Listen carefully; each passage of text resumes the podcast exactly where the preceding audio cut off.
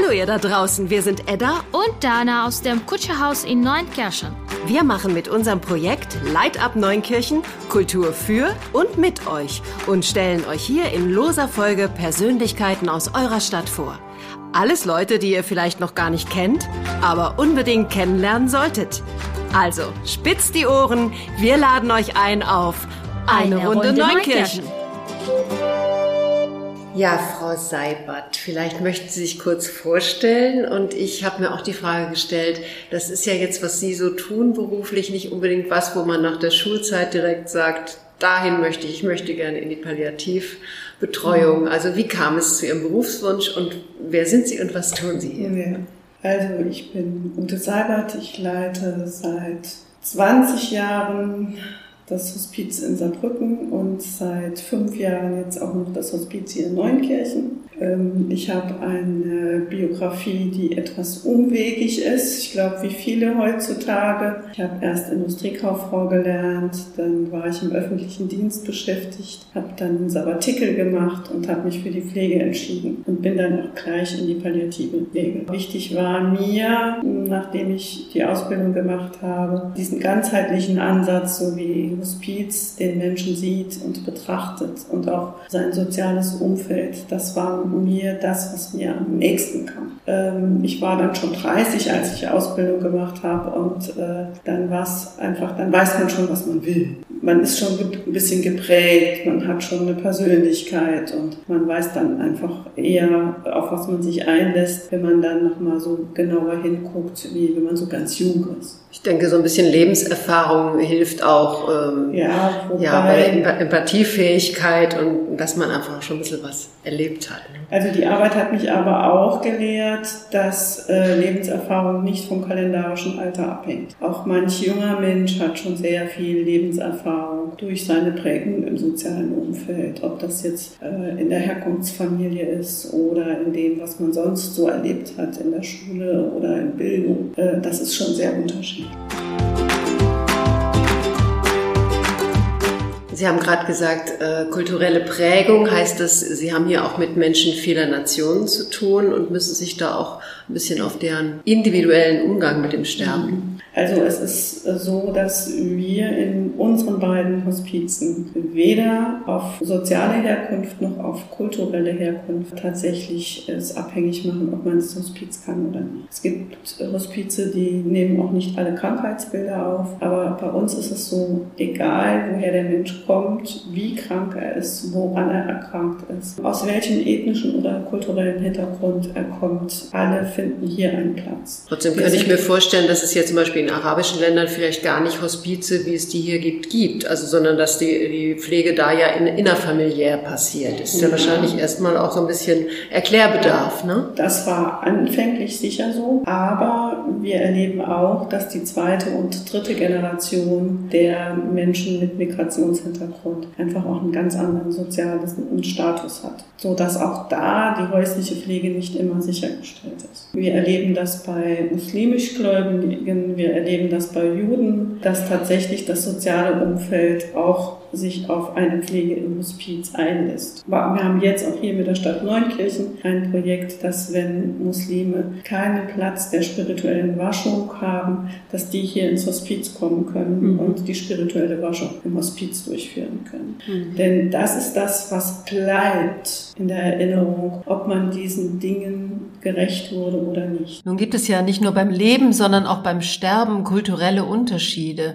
Äh, was ist da alles zu beachten? Es hat ganz viel damit zu tun, was dann an Nachsorge zu machen ist. Wir haben auch Buddhisten hier gehabt. Es gibt ähm, den interkulturellen Verein in Saarbrücken, Ramesh, äh, die uns dann auch Kontaktpersonen vermitteln können. Mhm. Denn äh, Moslem ist nicht Moslem, Jude ist nicht Jude und Buddhist ist nicht Buddhist, so dass es einfach stimmig ist. Mhm. Weil auch das ist wichtig, dass auch die Angehörigen auch mit hier sein können, dass die Angehörigen an der Pflege teilhaben können, dass wir akzeptieren, wie das mit den Geschlechtern ist und all diese Dinge, weil das macht es den Menschen auch nachher leichter, Abschied zu nehmen. Auch die Totenwache, ja, also es ist nicht so, dass im Hospiz, wenn im Hospiz jemand verstirbt, der sofort dann hier das Hospiz verlassen muss, sondern die Menschen haben bis zu 36 Stunden normalerweise Zeit, den Verstorbenen ab holen zu lassen. Aber wenn die Kultur es erlaubt, auch bei 72 Stunden mit einer Unbedenklichkeitsbescheinigung vom Arzt, so dass das tatsächlich auch rituell gut begleitet wird. Das ist uns Und Ramesh hilft Ihnen auch, die Sprachbarrieren dann zu, genau. zu überwinden. Genau. Ne? Das ja. machen wir die Erfahrung auch bei kulturellen Angeboten. Sobald ja. jemand Arabisch den Familien erklärt, was das ist, ja. ist es einfach eine andere Direktheit. Wir haben der Stadt Saarbrücken so ein Projekt gemacht, wo die Menschen unterschiedlicher kultureller Hintergründe ins Hospiz kommen konnten, um sich im Hospiz zu informieren. Und anschließend sind wir vom Hospiz auch dann in die unterschiedlichen Gemeinden und haben mhm. die besucht, ja, so dass dann tatsächlich auch da Beziehungen entstanden mhm. sind. In Neunkirchen gibt es ja jetzt auch dieses muslimische Bestattungsfeld, wo wir dann einfach auch, ja, wenn die Menschen die Möglichkeit haben, ihre Verstorbenen hier zu lassen, dass wir denken, dass das mehr und mehr kommen wird, mhm. weil in den Herkunftsländern gar niemand mehr auch von den Familien ist. Also auch alle unsere Mitarbeitenden sind auch in die interkulturellen Pflege geschult. Also die wissen auch, wie man einen Verstorbenen aufbahrt, jemand einen anderen Glauben hat. Wie viele Mitarbeiter haben Sie denn überhaupt hier? 18. Dort sind 18 Köpfe. Männer und Frauen. Männer und Frauen, auch mit unterschiedlichster Herkunft, mhm. auch mit unterschiedlicher Berufserfahrung. Das macht es einfach auch so spannend. Was sind das denn für Menschen, die zu Ihnen ins Hospiz kommen? Und welchen Herausforderungen sehen Sie sich da ausgesetzt? Auch Menschen mit Behinderungen kommen ins Hospiz, sodass man da auch nochmal sich in leichter Sprache üben muss. Menschen, die dementiell erkrankt sind und schon weit fortgeschritten dementiell erkrankt sind, über Mimik und Gestik nur noch zu verstehen sind. Da haben die Angehörigen oft mehr Erfahrung damit, wie sie denn den Tag gestalten, was noch an sie rankommt oder nicht. Wir hatten jetzt eine Frau, die war tatsächlich in dem Stadium, dass sie wie, wie ein Kleinstkind war. Die hat dann auch, äh, das war nicht diskriminierend, aber die hat dann einfach mit einer Babyflasche besser trinken können. Mhm. Deshalb braucht es einfach auch ganz viel Kreativität. Mhm. Und Austausch mit den Angehörigen. Genau, ja, also das sind nicht unsere Feinde. Wir beziehen die auch gerne mit in die Pflege ein. Die können auch ganz mit hier sein. Wir haben ein Gästezimmer. Die können aber auch im Zimmer wohnen, sodass sie auch nicht die Bedenken haben müssen, wir haben den oder diejenige jetzt abgeschoben. Weil das ist auch etwas, was wir merken, dass Menschen irgendwann mal versprechen, du musst nicht in eine Einrichtung. Aber sie wissen noch gar nicht, was auf sie zukommt. Und man kann ja auch bei jeder Erkrankung nicht das wirklich leisten. Ne? Nein, und wir sind alle nicht als Pflegende geboren. Und im Handling, manche Angehörige machen sich tatsächlich über die Pflege auch krank, weil sie einfach sich nicht verabschieden können. Dieses Verabschieden von Kompetenzen, Alltagskompetenzen ist auch das Symptom, was die Betroffenen am meisten plagt. Die zunehmende Schwäche. Wir wissen ja alle, dass wir irgendwann sterben müssen, aber die Menschen haben ja Angst und verdrängen es, solange es geht, bis es dann einen Angehörigen oder sie selber trifft. Und dann ist es immer irgendwie schockierend. Also die Menschen wirken wie unter Schock. Mhm. Sie wirken jetzt ganz entspannt. Denken Sie, die Menschen haben Angst vom Tod? Oder die sollte man sich mehr auseinandersetzen? Die Mehrzahl hat Angst vom Sterben. Mhm. Wie sie sterben. Das mit dem Tod, es ist noch keiner zurückgekommen und hat gesagt, das war so oder so. Aber es gibt immer wieder Menschen, die sagen, ich möchte niemand zur Last fallen, ich möchte keine Schmerzen haben, ich möchte keine lebensverlängernden Maßnahmen. Aber wenn es dann soweit ist, und dann sind sie doch froh, wenn sie Essen und Trinken bekommen. Mhm. Ich meine, kein Sterbender hat Hunger oder Durst. Aber bis er denn tatsächlich ein Sterbender ist, ist er vorher erstmal lange krank. Die Mehrzahl ist krank. Äh, nicht jeder hat nur kurze Diagnosen. Und je nach Krankheitsbild kann so ein Kranksein sich ja auch ganz lange hinziehen. Wie ist die durchschnittliche Verweildauer hier bei Ihnen? Also hier in Neunkirchen ist sie verhältnismäßig kurz, bei 16 Tagen. Unter Corona war sie sehr kurz, weil die Menschen einfach auch nicht ins Krankenhaus gegangen sind. Hm. Oder zu spät zur Diagnostik gingen, sich nicht mehr operieren lassen wollten und, und, und. Dieses Schreckgespenst über ihn, das war noch schlimmer wie die Krankheit. Da sind wir schon beim Thema Corona. Was hat das jetzt zum Beispiel für dieses Haus, in dem wir gerade sind, dieses Haus und die Besucher, die Besuchsmöglichkeiten geändert? Also wir waren da verhältnismäßig kreativ. Alle Rechtsvorschriften haben gesagt, den palliativen, ethischen Aspekten und sozialen Aspekten ist Rechnung zu tragen. Deshalb konnten wir es tatsächlich auch ermöglichen, dass niemand, der nicht alleine sterben wollte, alleine sterben musste. Da gibt es ja die furchtbare Geschichten aus den Krankenhäusern, ne, dass also auch die Angehörigen gar nicht damit abschließen können, weil sie dieses Ich war nicht da. Also es, äh, mit dir zu ging? Also wir haben die unterschiedlichsten Fälle gehabt. Wir hatten hier eine Frau, die dementiell erkrankt war, neben einer Tumorerkrankung, die vorher drei Wochen in der Klinik war. Die kam hierher und ihr Mann kam das erste Mal zu Besuch und sie hat ihn nicht mehr erkannt. Das sind natürlich ganz tragische Dinge. Aber als er dann ihr sich nochmal zu erkennen gab, auch mit ihren Ritualen, sie haben immer, waren sehr gläubig, viel gebetet und so weiter. Und dann hat sie ihn auch wieder wahrnehmen. Das sind natürlich Dinge gewesen, auch ähm, diese Anrufe von Angehörigen, ja, die Klinik hat meinen Mann, meine Mutter, meinen Vater im Hospiz angemeldet, aber ich kann denen nur zustimmen, wenn ich weiß, dass ich ihn besuchen darf. Mhm. Denn ich habe ihn jetzt so lange nicht gesehen und das soll doch nicht so sein. Dieser seelische Druck, der war kolossal. Wie war die spezielle Corona-Situation denn für Sie und Ihre Mitarbeiter? Was haben Sie erlebt? Unsere Mitarbeiter hatten sehr, sehr viel Arbeit, denn wir mussten alle jederzeit testen. Wir haben es aber gerne gemacht, weil es für uns Sicherheit gebracht hat, auch das Masken tragen. Was ist uns lieber? Ja? Sind denn Ihre Mitarbeiter, wenn ich das fragen darf, sind die geimpft oder würden Sie Also 98 Prozent sind geimpft. Aber Sie würden es nicht als Pflicht einführen, wenn Sie das jetzt bestimmen können. Ich Wird ja diskutiert in anderen Ländern ja, auch. Ja, man, man, man, muss einfach auch äh, sehen, also solange es gesetzlich keine Impfpflicht gibt, würde ich sagen, muss jeder das auch für sich verantworten können. Und wir erleben ja auch, dass auch Geimpfte erkranken vielleicht nicht so schlimm. Und wie sieht es bei den Bewohnern aus? Am Anfang waren von unseren Bewohnern fast niemand geimpft, weil sie oft so in der Therapie waren, dass sie so immunbeschwächt waren, dass sie sich gar nicht impfen lassen konnten. Wir merken aber jetzt die Tendenz, dass unsere Bewohner entweder immunisiert oder genesen sind. Also auch das erleben wir, obwohl die Menschen eine Tumorerkrankung hatten, dass sie nicht an Corona gestorben hatten Sie denn auch Corona-Fälle unter Ihren Mitarbeitern? Bei den Mitarbeitenden war es so, dass, dass einige unserer Mitarbeitenden schon Corona genesen sind, die dann eben noch ihren Booster bekommen haben und andere, die tatsächlich geimpft auch jetzt nochmal so leichte Symptome hatten. Aber ich denke, der schlimmste Berater von Corona ist die Angst. Und deshalb muss man einfach auch sich dementsprechend disziplinieren und die Regeln beachten und ganz viel Händedesinfektion. Und natürlich braucht es auch viel Empathie. Also wir haben auch Angehörige gehabt, die nicht verstehen konnten, dass wir eine Zeit lang die Besuchszeiten reglementieren mussten. Mhm. Wir haben zwar nur acht Zimmer hier, aber wenn in jedem Zimmer noch zwei Menschen zusätzlich sind, dann sind auf dem Flur schon ganz viele Menschen. Wir haben äh, in der Zeit nicht unsere Kaffeenachmittage gemacht, wo die Menschen dann hier sich versammelt haben. Wir haben keine Gedenkgottesdienste gemacht. Jetzt suchen wir eine Kirche, die groß genug ist für die Menschen, die Angehörigen tatsächlich auch zuzulassen, wenn wir einen Gedenkgottesdienst nochmal machen wollen. Zu uns kam die tiergestützte Therapie nicht mehr, mhm. weil die, weil die Hunde sind auch Überträger von Coronavirus, deshalb durften die auch nicht kommen. Es hat eine ganz andere mhm. Qualität gehabt. Es gab wenig, unsere Ehrenamtlichen waren auch nur wenig da, wenn überhaupt.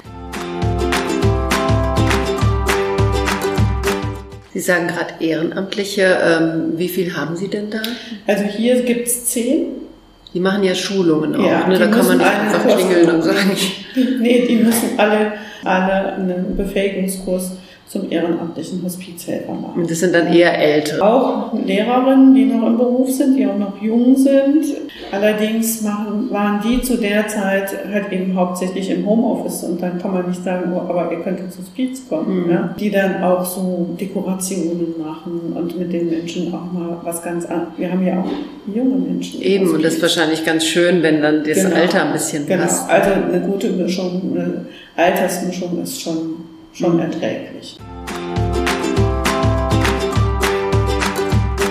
Wenn Sie sich was wünschen könnten bezüglich der Hospizarbeit in, in Deutschland, wie, wie, sich das weiterentwickeln sollte, was, äh, was reicht noch nicht, was müsste man noch tun, damit es optimal ist? Ich bin kein Befürworter, der sagt, alle müssten einen Hospizplatz haben, denn die Versorgungsstrukturen, wie jetzt zum Beispiel im Saarland, gibt es eine ziemlich gute Dichte von hospizsicher Versorgung. Denn wenn wir davon ausgehen, dass von den Sterbenden nicht alle hospizig palliativ versorgt werden sollten, dann ist das richtig. Eine hospizische Arbeit sollte eigentlich eine Durchdringung aller Pflegeeinrichtungen, aller Krankenhäuser, aller Universitätskliniken haben. Dass nicht nur die Menschen, die auf einer Palliativstation sind, tatsächlich diese Qualität von Pflege und Medizin genießen und auch nicht nur in stationären Hospizen oder wenn sie das Glück haben, in einer SAPV betreut zu werden, mhm. sondern dass es eben stimmig ist, dass es stimmig für alle ist. Die Erstgespräche nach Diagnosestellung sind ja auch gerade ärztlicherseits enorm wichtig. Sehen Sie das auch so, Frau Seibert? Es gibt so Worte, die knocken die Leute einfach aus. Wenn man hört, sie haben Krebs, dann ist das ganz schlimm. Aber dass tatsächlich jemand mal noch die Chance hat, darüber zu schlafen und zu sagen, ja, was bedeutet das denn für mich? Welche Therapieoptionen gibt es? Kann ich mir eine zweite Meinung einholen und, und, und, und. Deswegen rät man ja auch immer dazu, dass noch Angehörige bei diesen Gesprächen mit dabei sind. Ja, aber auch Angehörige sind emotional erstmal. Und deshalb, also ich würde mir wünschen, dass nach 24 Stunden nochmal jemand reingeht, dann nochmal. Ich fände es dazu auch schön, wenn schon bereits in der Medizinerausbildung sich da mehr Zeit für genommen würde für diese, diese Aufklärungsgespräche. Wir sind, wir sind ja schon froh, dass tatsächlich Palliativmedizin mit nicht mehr nur optional studiert wird sondern, äh, und gelehrt wird, sondern dass es tatsächlich jetzt mit zu der Basisausbildung gehört, selbst wenn, selbst wenn es nur wenige Stunden sind. Aber die Sensibilisierung dahin, das finde ich schon mal top. Auf der anderen Seite, dieses Breaking Bad News, das muss man üben. Man mhm. nutzt es nicht nur. Und in der Palliativmedizinerausbildung ist es tatsächlich so, dass das mit Schauspielern. Ich weiß, ich habe Freundinnen, die arbeiten in dem ja, Bereich. Richtig, richtig schön geübt wird, ja. Äh, ich übe das immer mit meinen äh, Pflegeschülern äh, in der Palliativcare-Ausbildung und mache es dann einfach auch mal ganz dramatisch, damit die einfach auch mal merken, ja, was geht auch in Angehörigen davor. Denn Angehörige sind immer mit krank und es ist nichts mehr wie vor der Diagnose. Egal, wie gut oder wie schlecht man aufgeklärt ist. Es ist nichts mehr wie vorher. Und die, diese vier Säulen, die Cécile Saunders äh, immer wieder auch betont hat, es geht nicht nur um den körperlichen Schmerz, es geht um den sozialen Schmerz, es geht um den seelischen Schmerz und es geht eben auch darum, dass die Menschen auch einen spirituellen Schmerz leiden. Egal, wie gläubig sie angeblich sind oder ungläubig, gehört einfach mit dazu. Darf ich Sie noch zum Abschluss fragen, wie Sie auf Ihre eigene Endlichkeit blicken? Also ich denke, das hängt ähm, immer auch, auch von der Lebenskonstellation ab. Äh, wenn ich jetzt noch kleine Kinder hätte und dann wäre das sicher so, dass ich denken würde, oh, kämpfen um jeden Preis. Aber ich sehe meine Familie versorgt und sehe eigentlich gelassen. Aber ich weiß auch, dass Krankheit den Menschen verändert. Und deshalb kann ich da nicht sagen, ich werde das so oder so machen, sondern sich einlassen und dann gucken, was für einen auch ja, der Weg sein kann. Es gehört auch dazu, dass die anderen einen gehen lassen. Ne?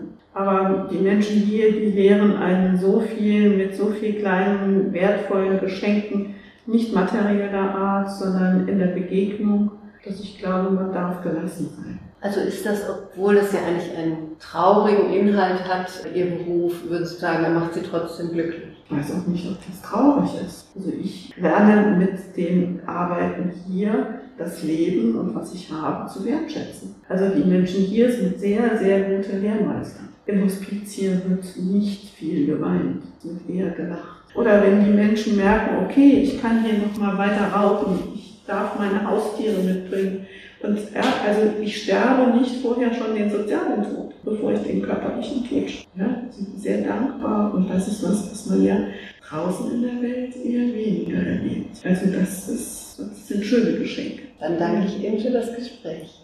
Gerne.